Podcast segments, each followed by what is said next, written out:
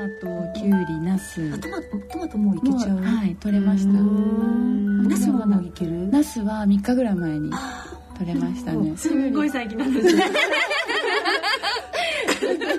きゅうりは1週間ぐらい前。聞こえてきましたおしゃべりは農業女子会のメンバー3人。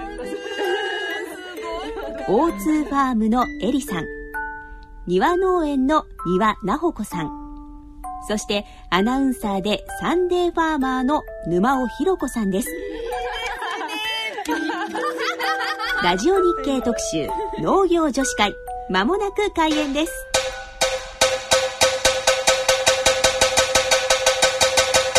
ラジオ日経特集農業女子会。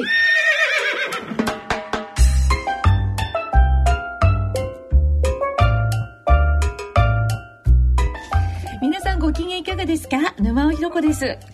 ラジオ日経特集農業女子会で今あの今私の目の前にですねあのお二人の、えっと、農業女子しかもそこに美人がつくんですね。美人農業女子。で私も含めて3名の美人女子があのすごい集いましてこれからいろいろですねあのどんな風にやってるの？なんていうお話をですねあのしていきたいと思っております。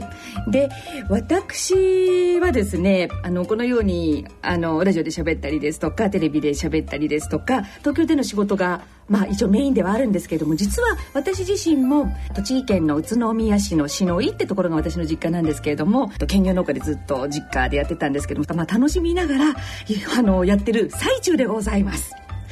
さてそれではここで私と一緒に番組を進めていくその農業美人女子、えー、2名をご紹介したいと思いますまずは、えっと、岐阜県からの、えっと、庭直子さんですはじめまして。めまして、えっと、庭なほこさんは、はいあの、なほ、なほさんっていうふうにお呼びしてよろしはいい、ですかね。ナホでいいです。なほさん。はいはい、えっと今日はですねすごいあの黄色のからし色のお召し物とノースリーブでですね、えーすごくこう今にこやかな笑顔で私の前に座っておりますありがとうございます。そしてもう一方はですね熊本県からエリさんです。はじめまして。エリさん、あれですよね、あの、お名前の、えっと、女優さんの深津絵里さんに似てるって言われませんつい4日ぐらい前に「あの素敵な金縛り」という映画を家でホームシアターで子供たちと見てて、うん。そこに深津絵里さん出てるんですけど、うん。子供たちが「お母さん似てるよ」って言うから、うん。すごい嬉しいと思ったら「そばかすあるもん」って言われて。そこ？思ってるところ えっと、このような、えー楽しい女子3名でお届けしてまいりたいと思います。それでは、ラジオ日経特集農業女子会進めてまいります。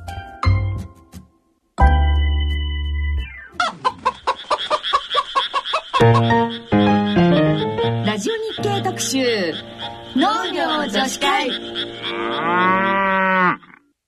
えー改めましてラジオ日経農業女子会えー進行役の沼尾ひろ子です。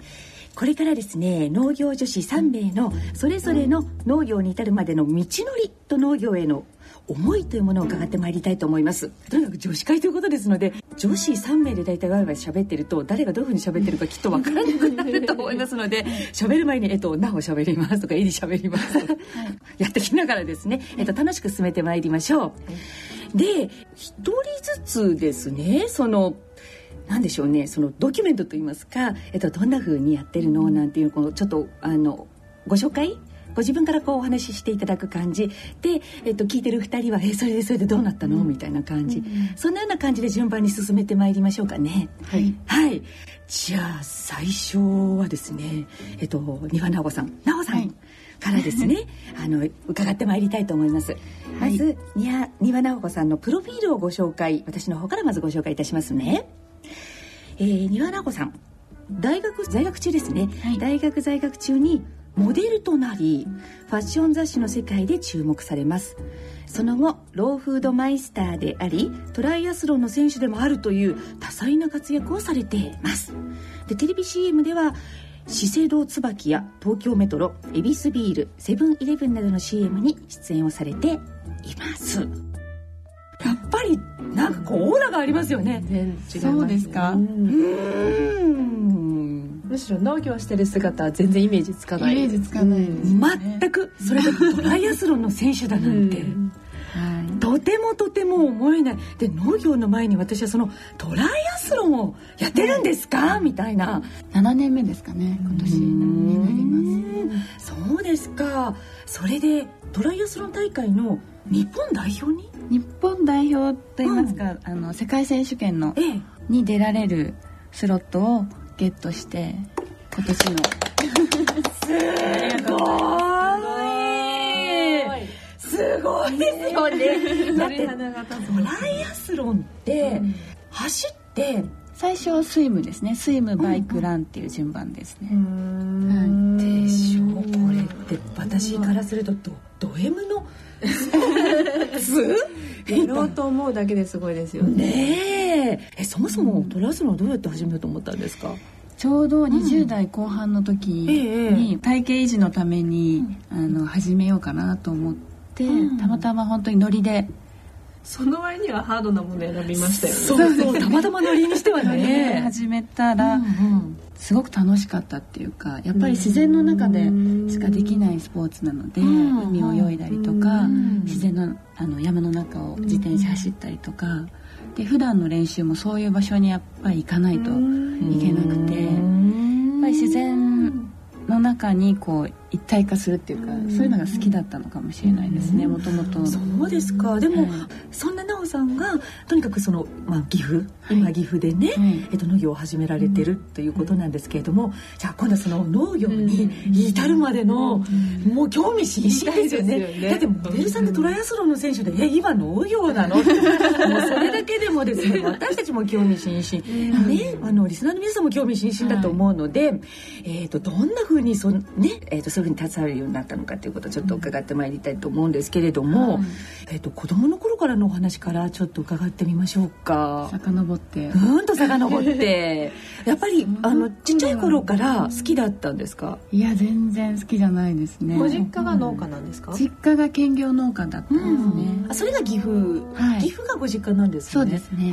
うんうん。岐阜の南農っていう場所なんです。海津市南農海津市はいはい、はい海津市の南農っていうのは南の、はい。えっ、との濃尾平野の農あノビヘアの農だはい。で南農南農っていうところがはい。はい、ご実家なんですね。そうですね。うん父親が教員をしていて、んまあ、土日父親があの手伝ったりとか、うん。で母が専業主婦だったので、うん。まあ、細々とうん畑をやったりとか、あと畑が中心ですか？そうですね。あとはお米田ん。ぼと、うん。あとみかん畑がたくさんあるんですけど、うん。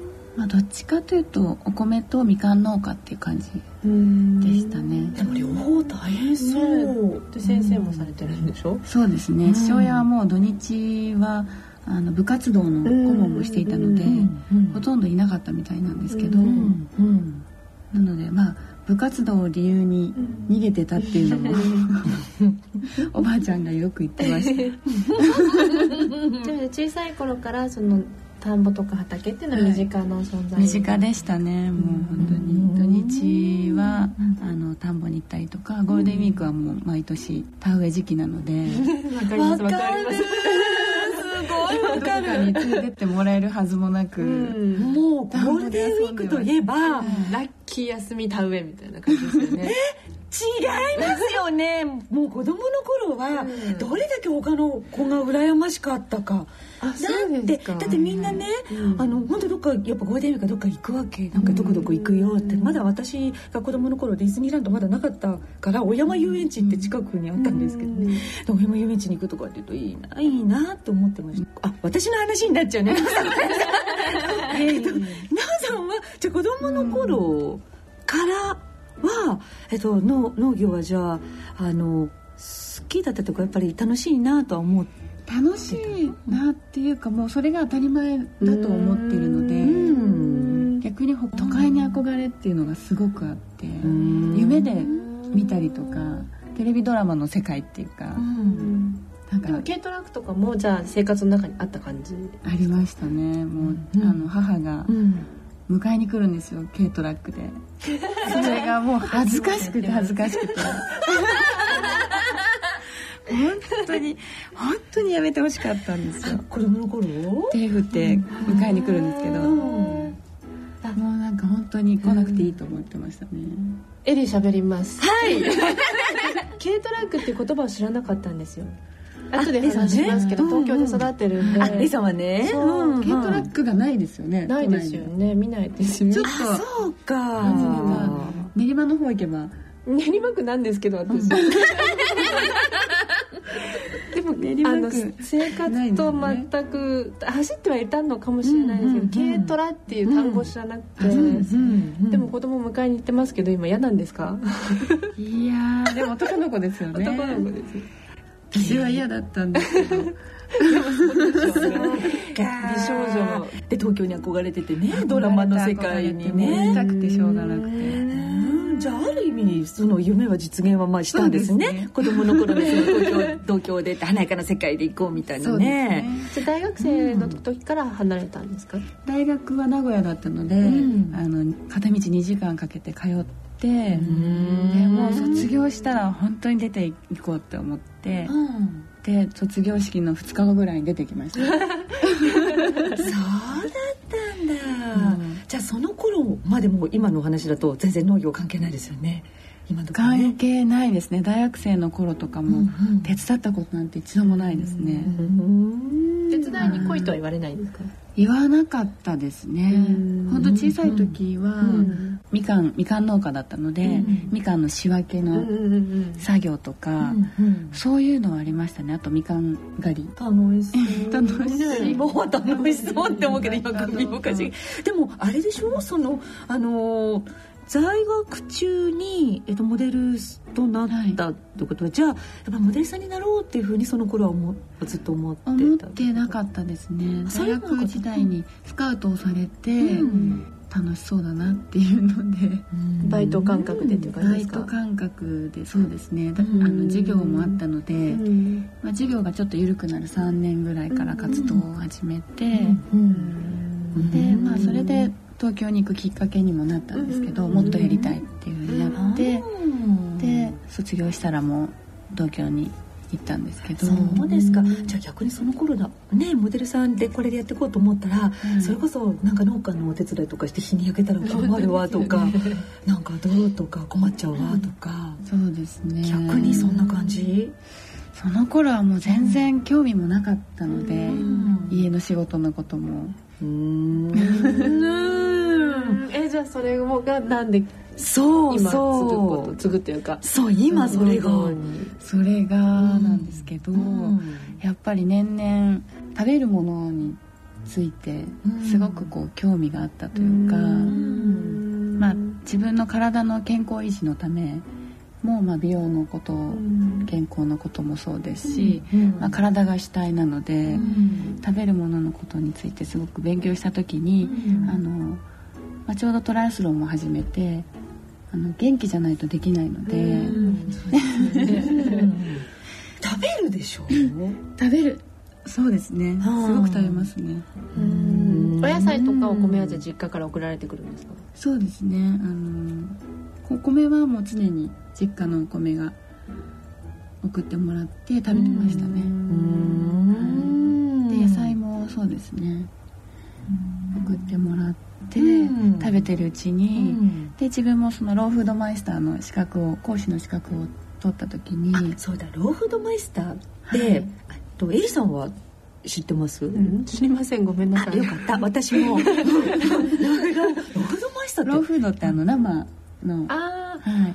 あ48 度以下に保って食べるっていうのは何でかっていうと、ん。あの酵素が48度以上の加熱をしてしまうと死んじゃうんですね、ーで酵素を取り入れるとあの何がいいかっていうとやっぱりこう生きてるものなので、うん。消化にあのすごく負担かからないっていうことで、うん。結局自分の代謝する力をもっと上げられるっていうことで、でそのローフードがすごく私には体に合っていて、でそれを結構勉強して講師の資格を取った時にやっぱり野菜果物が中心なのでローフードは、をあの生で食べるので安全なものがいいいいなって思ったのと、うんうんやっぱり新鮮なものうんで味が全然違うんですね、うんうんわかるわかる。でそれが、まあ、東京で手に入る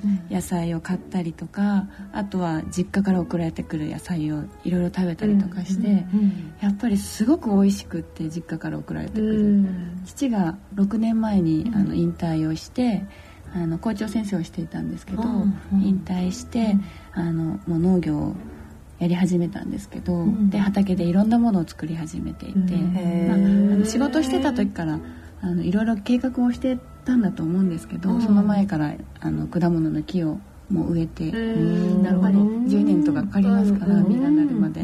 でそういう計画をしてたんだと思うんですけどでも厳格な父だったので、そういう学生時代にまともに話したこともなく、だって厳格なその校長先生までなるとお父さんが「それモデルですよね」ちょっとありそうですよね。本当にお膳の仕事もすごく反対されたんですけど、まあそれはまあ好きでやらせてもらってたんですけど。でもモデルさんのお仕事されたからこそ食べるもの美容とか体を維持するっていうことに意識がいったんですよね。でトライアスロンを始めて、うん。ますますやっぱり体を酷使するので疲れるじゃないですか、そのリカバリーについても、あのローフードを勉強していくうちに、やっぱり食べるものでこんなにうんうんうん違うんだと思って、ただやっぱりお腹を満たすだけのものじゃなくて、あの体が元気になるものがどんなものかっていうのが自分の中で分かってきて、でそれをこういつも東京でそういうのを買ってたんですけど野菜とか、高いでしょ？高い東京です。うんなかなか手に入らないねしそもそあも。のそう。オーそうガニックなものを、うん。あの買いに行こうと思うと本当に高くて、うん。で行った時にやっぱりこう食べたいものを手に入れるっていうのはあのもう作っちゃった方がいい。そうですよね。そうだそうだ。ねもう食べたいものは作るっていう、うん。うん。そしたらこう畑にたどり着いたというか、両親があの庭農園として細々と、あのもう自分たちの手の届く範囲の農場をやってるんですけど、そこにたどり着きまして、で去年の夏ちょうど1年ぐらい前に、あの岐阜にも引っ越し、で拠点を移して、という感じです。思い切りましたね。そうですね。見かけによらずね。でもなんかもう自分にとって大事なものは食べるものと運動だなって思ったんですね、がすごくあの自分がこう生きてる意味というか、感じられるその2つだったので、その好きな食べ物野菜とか果物新鮮なものと、あとは運動ができる環境がやっぱり岐阜にあったので、切りましたけど、じゃあその思い切って自分で決めて、はい。でご両親にはい「私帰るね」ってはい。言ったんですか、そうですね。帰る2ヶ月ぐらい前に言いましたね。もちろん反対はされなかったですか？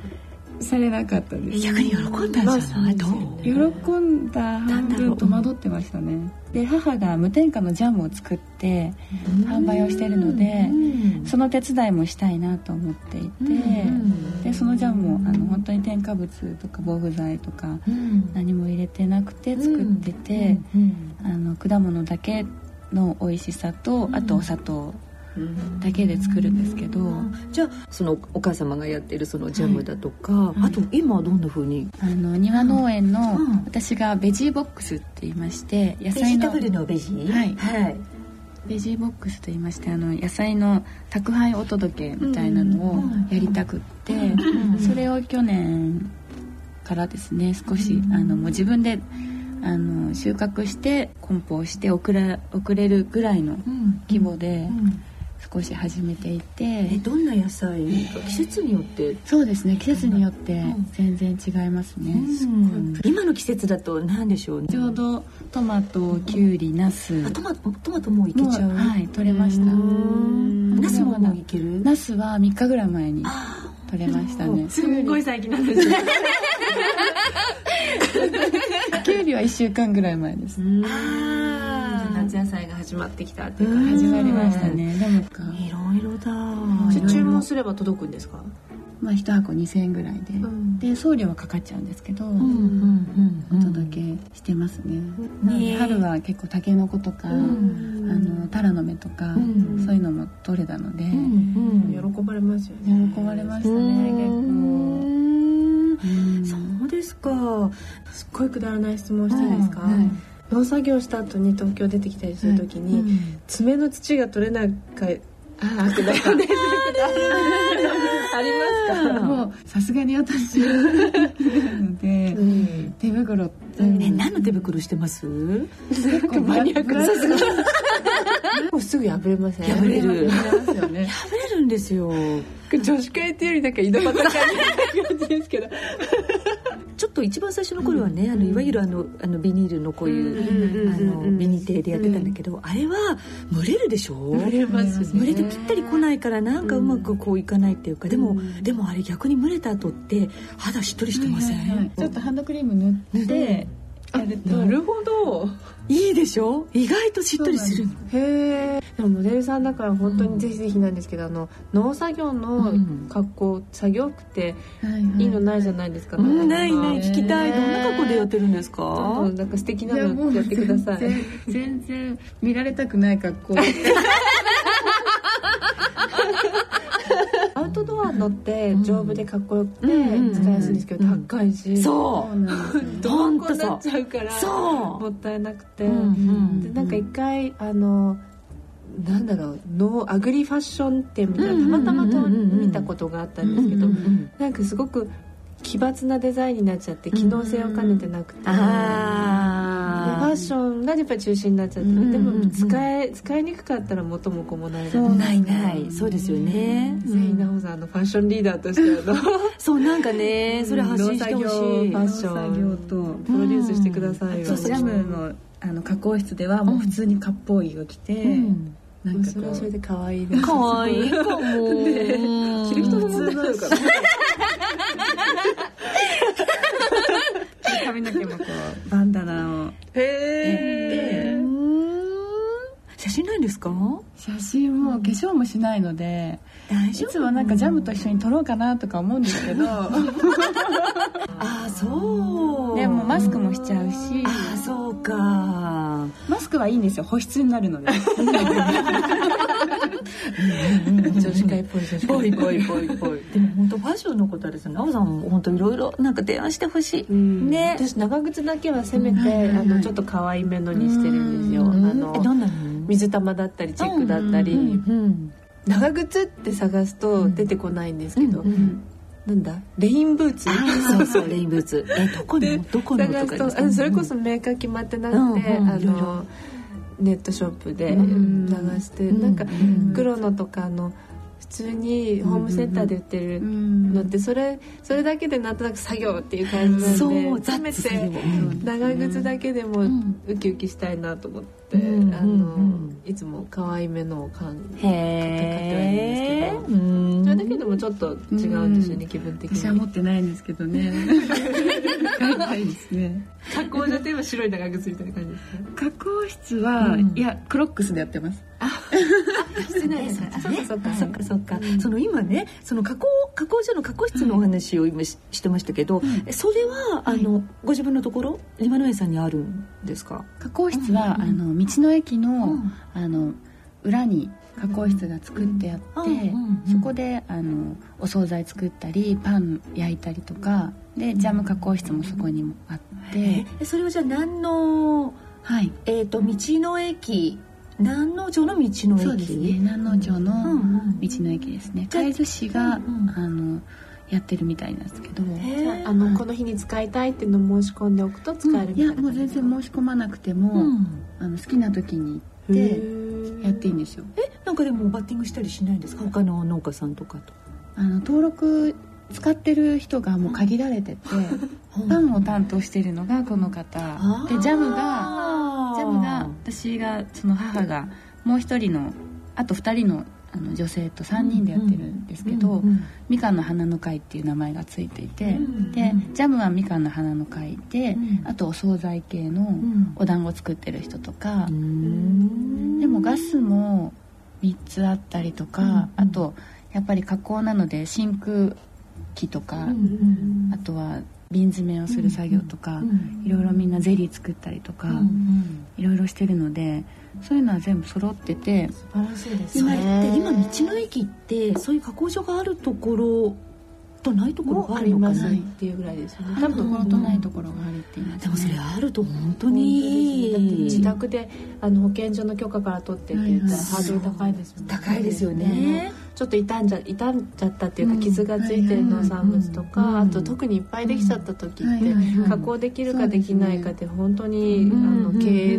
としてだいぶ差がありりますもんね。うん。うん。うん。そうですよね。うん。だからじゃあその加工所は最初に登録をするんですか？道の駅の時にそうちの母はうん。もう6年7年目ぐらいって言ってましたね、うんうん。道の駅ができたのがうんその7年前ぐらいなんですね、うん。あの割と新しいそうですね。新しくて。うんうんでなんそのみかんが特産なんですけど、うん。なのでみかんを作ったあの加工品を作ってほしいっていうことで、農業をやっている、うんその町のうん農事クラブに入ってるので、ううんちの母が。うん。そこで何か考えてほしいっていうので最初みかんジャムを始めて、うん。でそこからまあみかんジャムといろんな種類の果物もやってるんですけど、この間もあのジンジャーシロップを、ん。あの母が生姜ジャムを作ろうと思って生姜がいっぱい取れたんですね、うん。去年うちの父が作ってて、ん。でやっぱり食べきれないじゃないですか、うん。で売ってもそんなにうん。大してお金にもならないからっていうことで、で母が全部すりおろして、うん。あのもう冷凍して、うん。あの保存してあったんですね、うん。でその道の駅の加工室にも大きい冷凍庫とか冷蔵庫が、あの完備してあるので、うん。みんなでこうあのここは私たちのエリアっていうふうにしてあって、うん。ちょっと冷凍庫の整頓をしてたら、うん。結構生姜のすりおろしがいっぱい出てきたので、うん。で生姜ジャムを作ろうかって言ったんですけど、うんなんか作ってみたらあんまりジャムとして辛くてやっぱり食べれなくて、うん。でもまあ生姜生姜焼きとかに使えたんですけど、うん。で私があのジンジャーシロップを作ってみようと思ってうん。作ってたら、うん結構あの隣でお惣菜作ってた方たちが、うん。あの生姜湯にしてあげたんですね、うんうん。そしたらすごい喜んでくれて、うんうんそれは重宝しますだっよねてそうそう。で夏は、あのソーダで割ってジンジャーエールにしたり美味しそう。私生姜のすったのやっぱり冷凍しといてね、はいはいはい。生姜紅茶そうね、紅茶ね、やっぱりなんか冬とかすごく喉にいいんですよね。生姜やっぱりいい、ね、しかも生姜作りやすいですよね。あのマニアックな話をすると。本当？すごいできてました去年は。勝手に生えたみたいなイメージでした。強い。あ、そうなの。